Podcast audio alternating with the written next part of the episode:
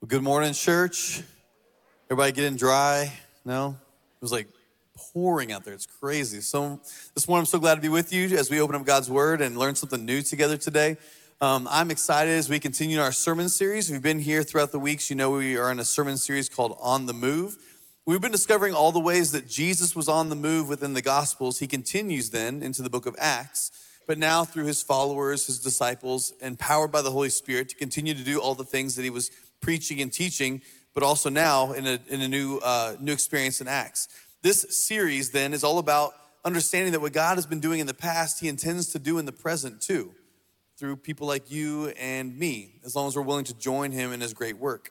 So when you look throughout the book of Acts, so one of the things that surprises me is as it unfolds, you find that every character that really joins in with God's movement and things that he's doing, they join in on this incredible ride and see incredible and amazing things. I think the same thing is true for us too.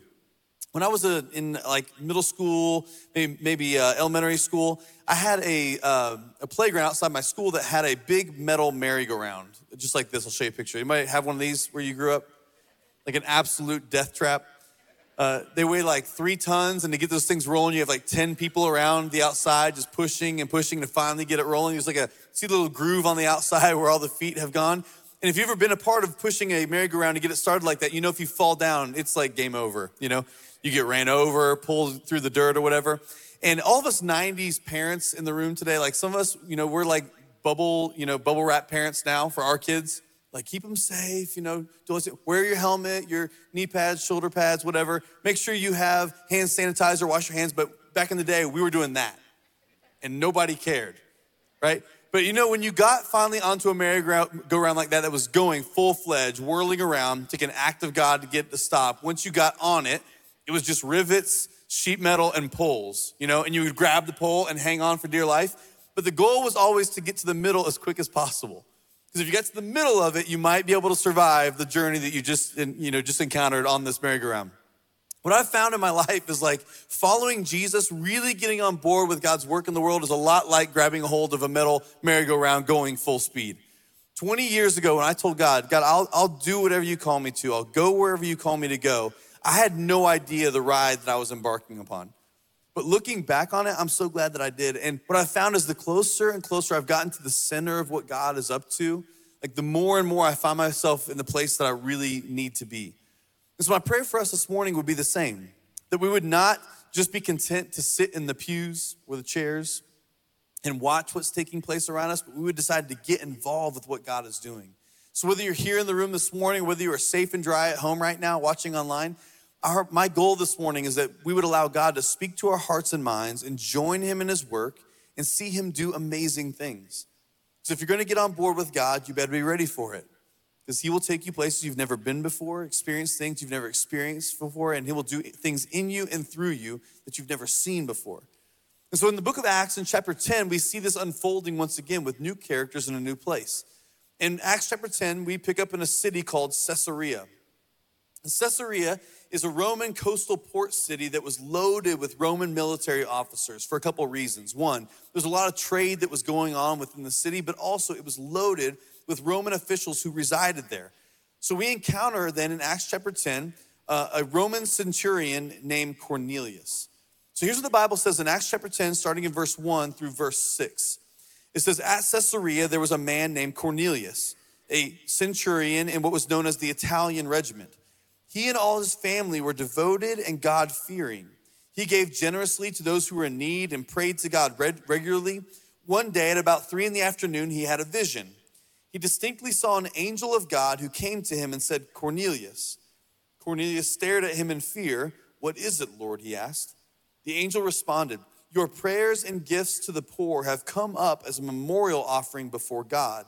Verse 5 Now send men Send men to Joppa to bring back a man named Simon who is called Peter.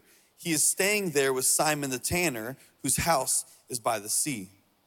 So, in the first six verses of chapter 10, we're introduced to this new character, Cornelius. Now, a couple things we need to know about Cornelius. Number one, he's a Roman officer that would have been over 100 soldiers. He was a centurion. And we are given information about his family. Oddly enough, though Cornelius is not Jewish, He's actually a Gentile, he's Roman. He and his family were on the outside of Jewish culture, kind of looking in, but they were known as God-fearers. They were individuals who uh, had strong feelings about God, who believed strongly in the Jewish culture and who were fond of Jewish culture, but they were not embraced within Jewish lifestyle or brought into it. And so this man is the first Roman that we encounter within the book of Acts, and he's a God-fearer, which is a category within Jewish culture that was very specific. They were people who were Gentiles, but they loved God. They were Gentiles, but wanted to know more about Yahweh and were interested in what was happening within Jewish culture. So he's a non Jew, he's a military leader, but he was intrigued by Yahweh. All of the gods that he could worship within Roman culture, he turned his back on because he believed Yahweh was a more important one to turn his attention toward. So it would have been shocking to anyone in the first century reading this story in Acts, they would have been shocked that Cornelius was a generous person to those in his community who were poor because he wasn't a Jew. They would have been shocked by the fact that he spent time every single day in prayer because he wasn't a Jew. They would have been shocked that he was a God-fearer because he wasn't a Jew. And so, on top of all of this, Cornelius, the Bible says, is visited by an angel of God.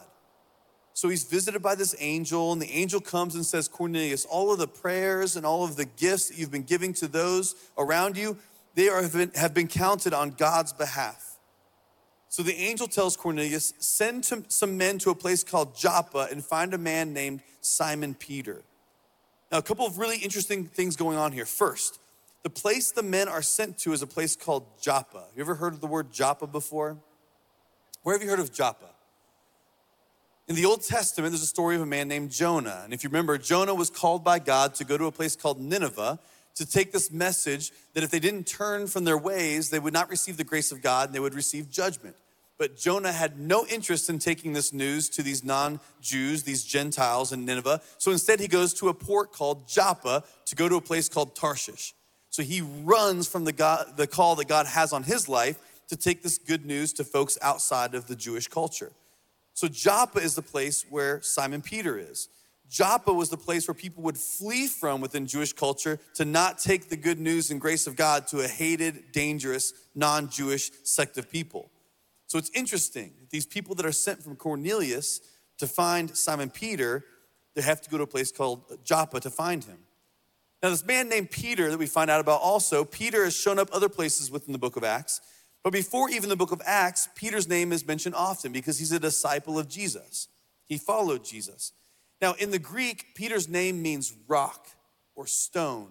And so we know in Matthew chapter 16, Jesus speaks to Peter and says to him, And I tell you that you, Peter, you are the rock on which I will build my church, and the gates of Hades will not overcome it.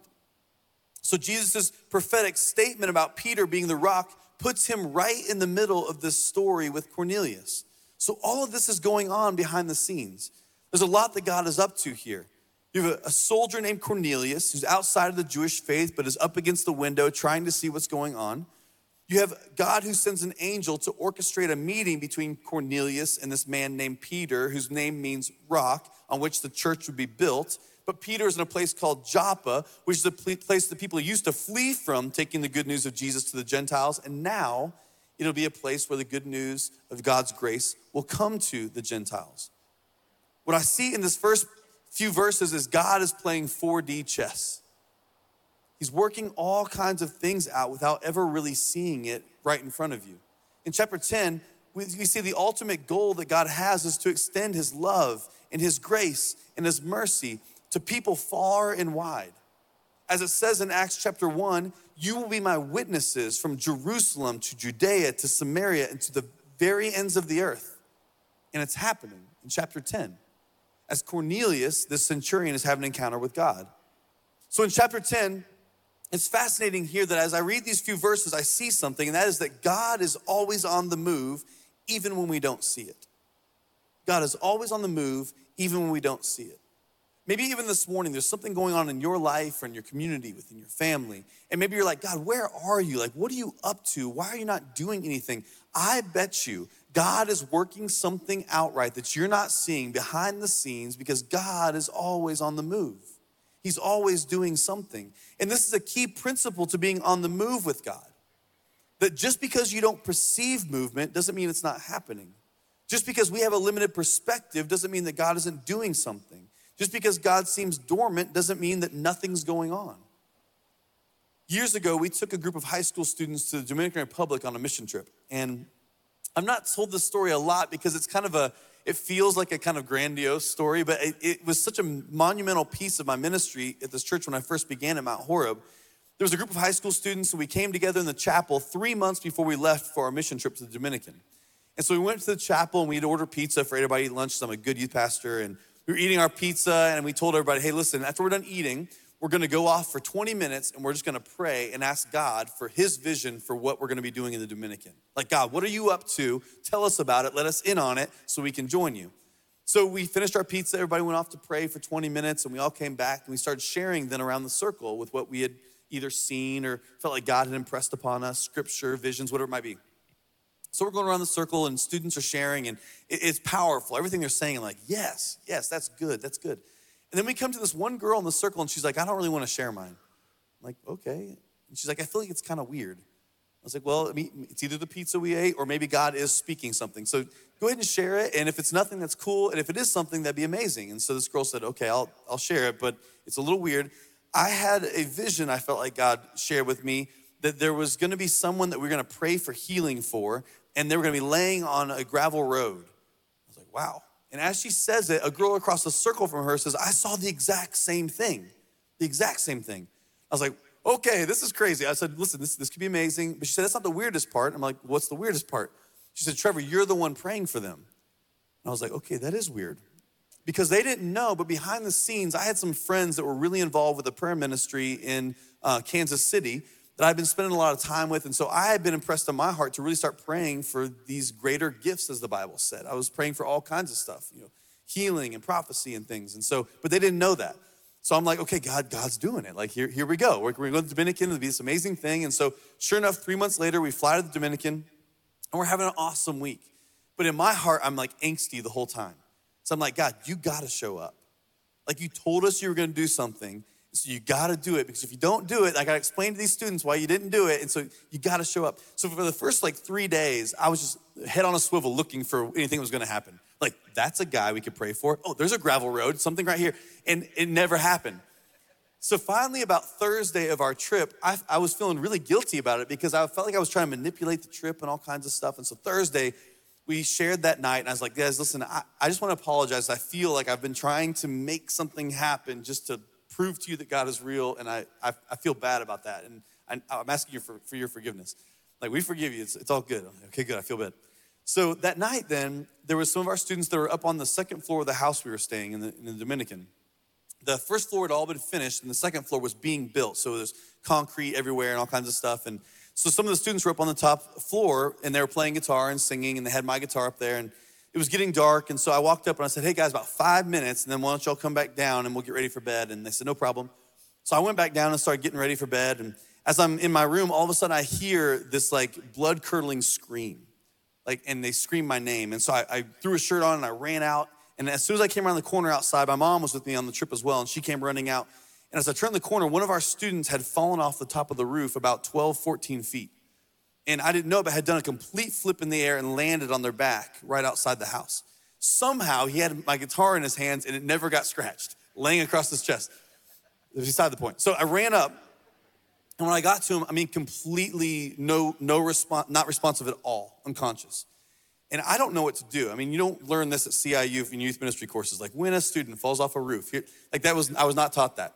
And we're in the middle of nowhere, the Dominican. So I, I don't know what else to do except he's laying there and, and right outside the house. I, I bend down on my knees. I just put my hand on his chest and I start praying. I'm like, God, would you please, would you heal him? Would you bring him back to us? And as I'm praying, the girl who had seen the vision three minutes, three months earlier just starts bawling. And I realized what she was seeing. When I looked down, he was laying on pea gravel outside the house that this house was being built on. And I'm like, oh my gosh. And so I'm praying and praying. Long story short, this kid finally comes back to, and I just was sure he was dead or something. And we, we finally get him up, but I was so scared, and his, and his family was very intense. So I was like, we got to make sure he's fine. So we went to this little hospital in Barbacoa to get him checked out. And after a lot of translation and conversation, the doctors were like, listen, there's nothing wrong with him. I'm like, are you sure? Check his head, check everything, his back. Is he all good? They said, he is good. So we came back to the house. I remember having this conversation then that night with these students, being like, I, I can't believe God like spoke to us. Like he was doing something. He was up to it wasn't what we thought it was gonna be. I, I had pictured it completely different in my mind. And yet God you showed, and the students were blown away that what God had said, he had done. Now, I've learned something from that experience, and I see it in Acts chapter 10 as well. God is always on the move, even when we don't see it.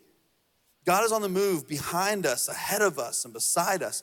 And I think if we were to ask Him to let us in on what He's up to, I think He'll tell us.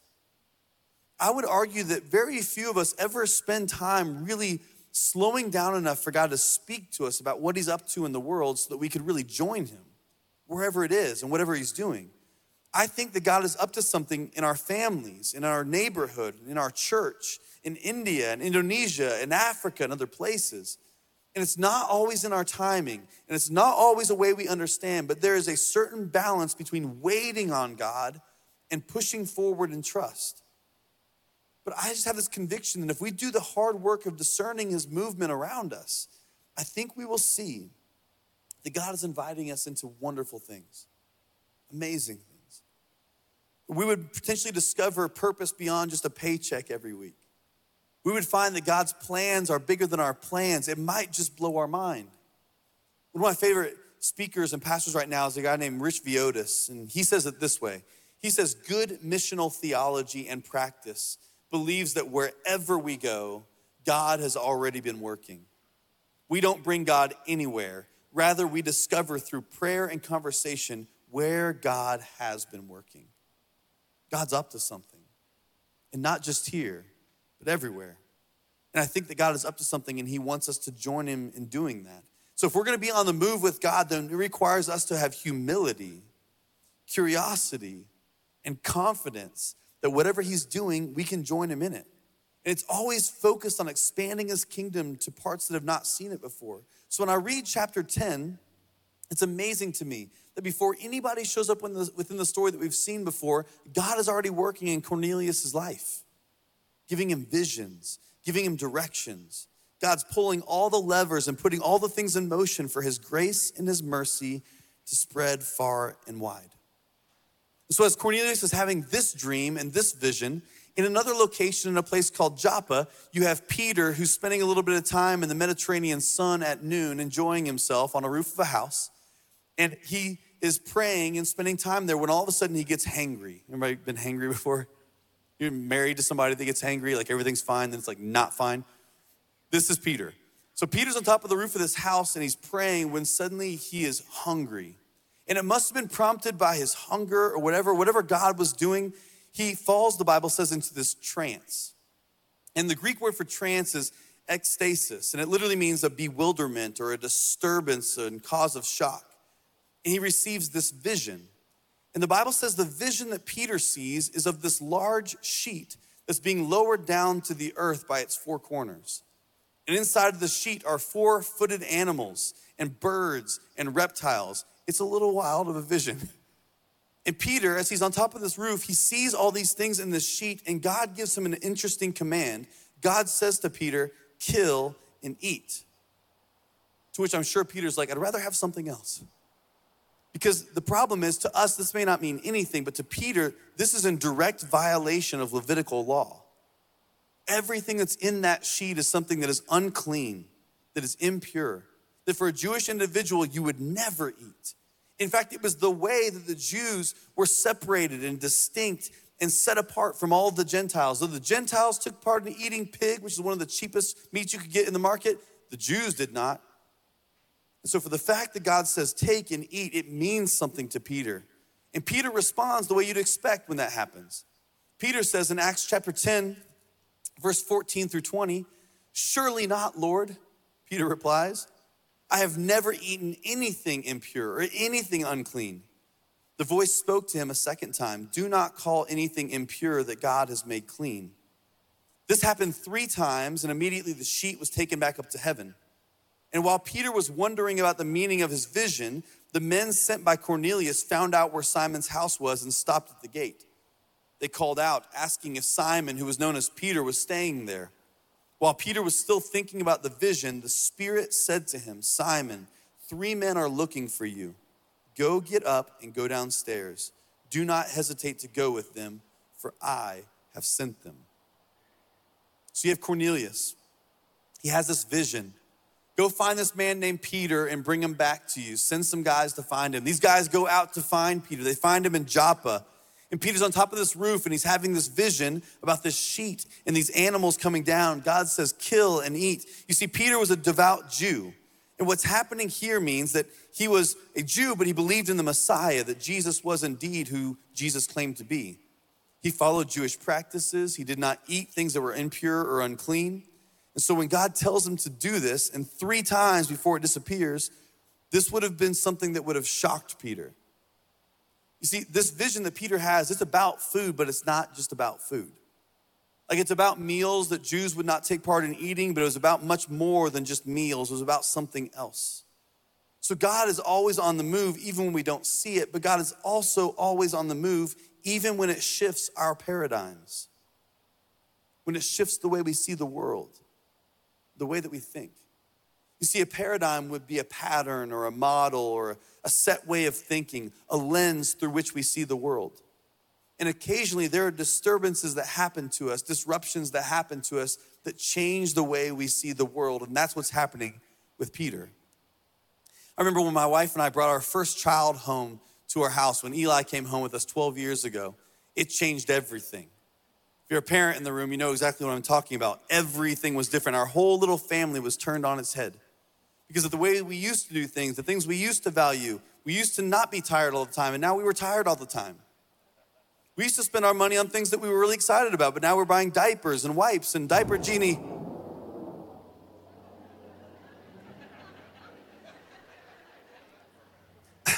Refills. Speaking of paradigm shifts, whew. I'm not sure how to recover from that. But we used to watch shows like Cocomelon and Blippi. And now it's not HGTV anymore. Everything changed. And the funny thing was, when all this took place for us, we were a part of the youth ministry at Mount Horeb. We had all these high school students that would give us advice about how to take care of our kids. Like, let him stay up a little bit longer. He'll enjoy it. I'm like, you have never had a kid before, apparently. Oh, feed him that. That'd be really good. I mean, he hadn't had that much sugar. I'm like, right. You have no idea. See, the paradigm shift, I understand things now that I didn't understand before. Now there's a child in the house, everything is different. And I think in my head, whenever a kid in the youth ministry would say something like that, I'm like, just wait and see, and then you'll understand. You see, for Peter, what takes place within his life is this disruption. This dream shakes everything up. And typically, much like Peter, we are resistant to change. We like to think and operate in a very specific kind of way. So typically, we avoid ideas that stretch us or challenge us. There have been multiple conversations I've had with folks in the church during this series, people saying things like, man, I wish, I wish I would see God work in my life like he worked in the book of Acts. I'd love to see God do these kinds of things in our world today that he was doing then, that we've been reading about or studying about. And I agree with you. But there's a really big question I think we have to answer when it comes to that question that we ask. When's the last time we made space for God to shift our paradigms? Like, when's the last time we learned something new? When's the last time we let God expand our lens for life or be open to a vision that comes from God, not just one that comes from us? That is what's required for things to happen here today, like happened within the book of Acts. And I will tell you, God is interested in doing it today. He wants to. What Peter sees here changes everything for him. You see, all throughout the book of Acts, when someone has an encounter with God, they are left changed and nothing is the same. And so Peter's shift in understanding goes from his own life and centuries before him. The Israelite people believed that they were God's chosen people, like set us set apart, special, and everybody else was on the outside looking in. The Jewish people believed that they were favored and cherished and adored, and everyone else was either despised or they've been forgotten by God. And so this vision for Peter changes all of that. I can say in my life there have been multiple times where God has expanded my vision or challenged my prejudice or awakened me to a new understanding of the world around me. A few years ago, it's really loud. A few years ago, I started school in seminary in Columbia. And I remember going to my first class um, at the seminary downtown and I was in a classroom for the very first time in my life where my cultural background, the color of my skin, was not the majority in the room. And, and if someone would have said to me going into seminary, Trevor, like, do you have any racist bone in your body? I would have said, no. And I'm offended that you would even ask that.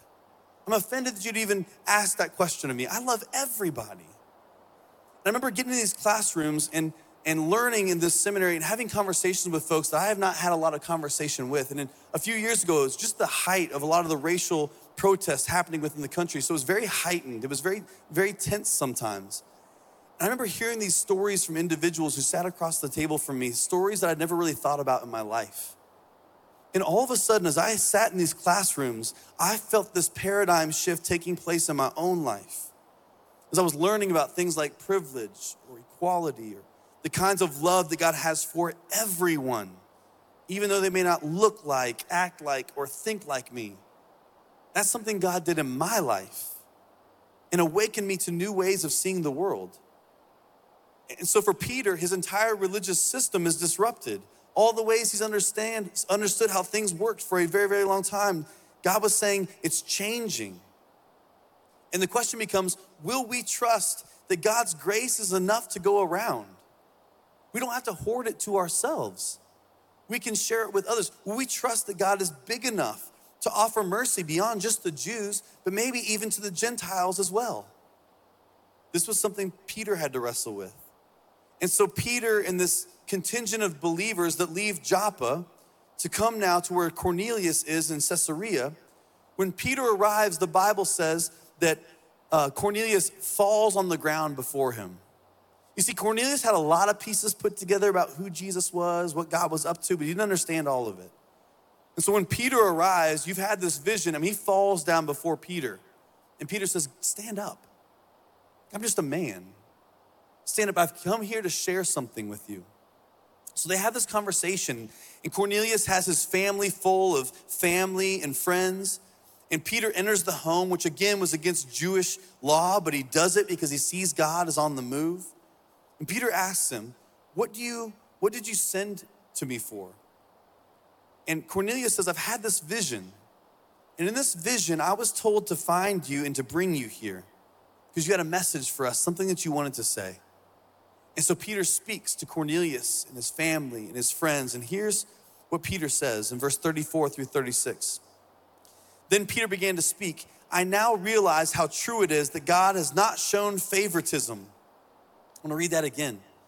I now realize how true it is that God does not show favoritism, but accepts those from every nation who fear him and do what is right you know the message God sent to the people of Israel, announcing the good news of peace through Jesus Christ, who is Lord of all.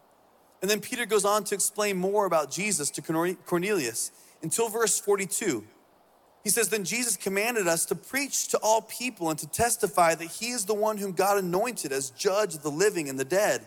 Verse 43 All the prophets testify about him that everyone everyone who believes in him receives forgiveness of sin through his name. While Peter was still speaking these words, the Holy Spirit came on all who heard the message.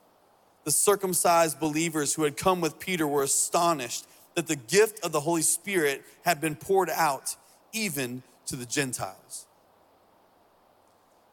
So, the first sentence that Peter speaks as he comes in chapter 10 and meets Cornelius he says something really important. He says, Now I understand that God does not show favoritism. God doesn't show favoritism.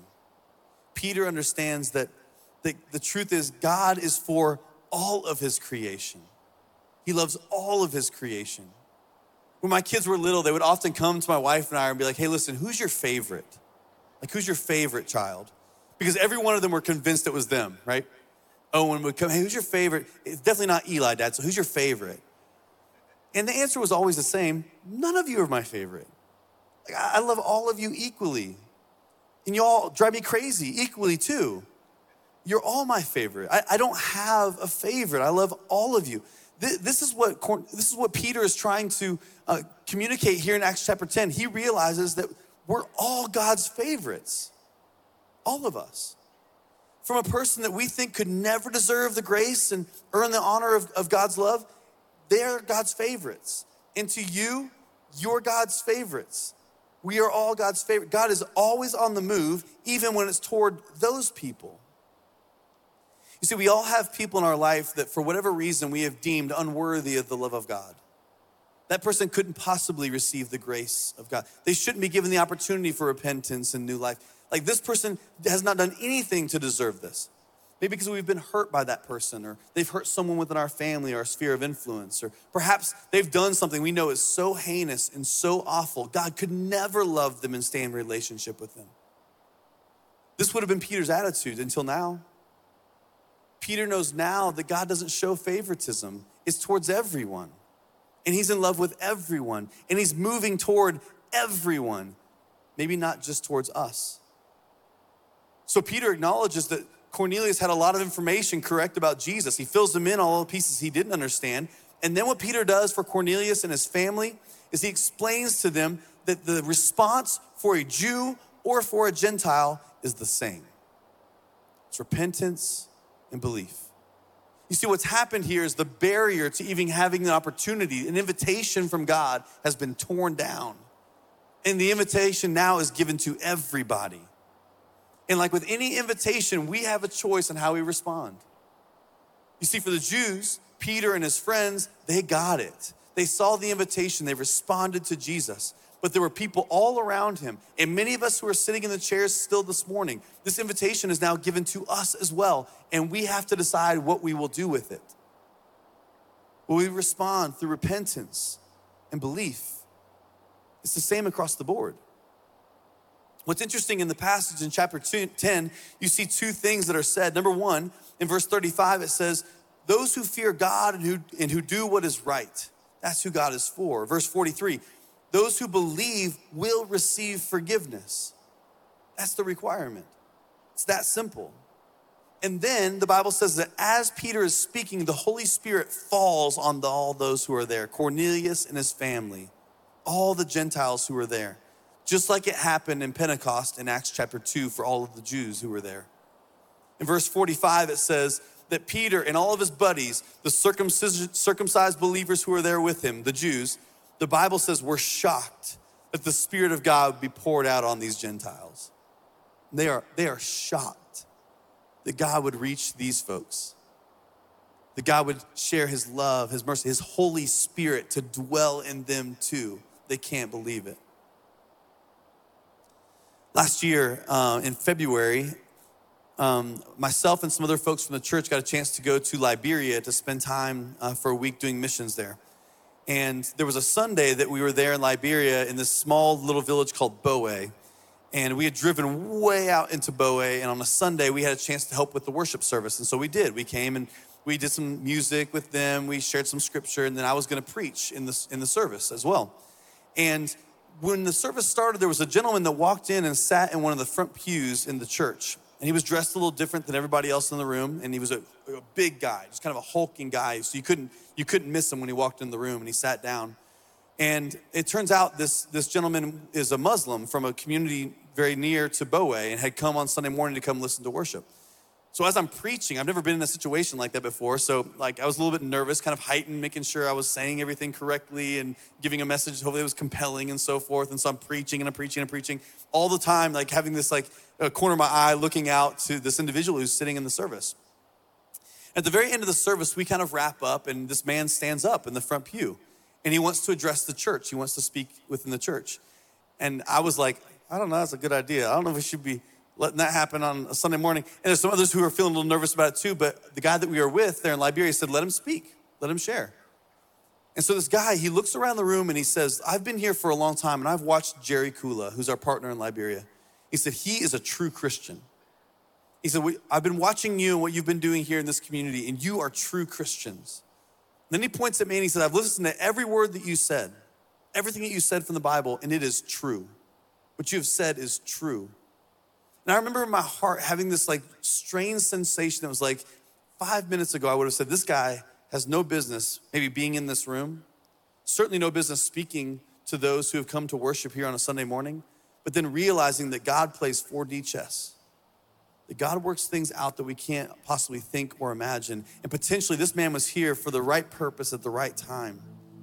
And so, after the service, we took this quick picture standing next to him and spent the next day sharing more with him and talking more with him. And I would love to be able to share with you. And then everything changed and he believed in Jesus and so forth. That's not the case. But there was such a mutual respect and a mutual love that we got to share during those days. And it was clear to me that God is on a movement toward everybody. He's interested in everyone. And He wants to share His grace and His mercy and compassion with all of us. So this morning, the question is really simply this like, who's that person in your heart?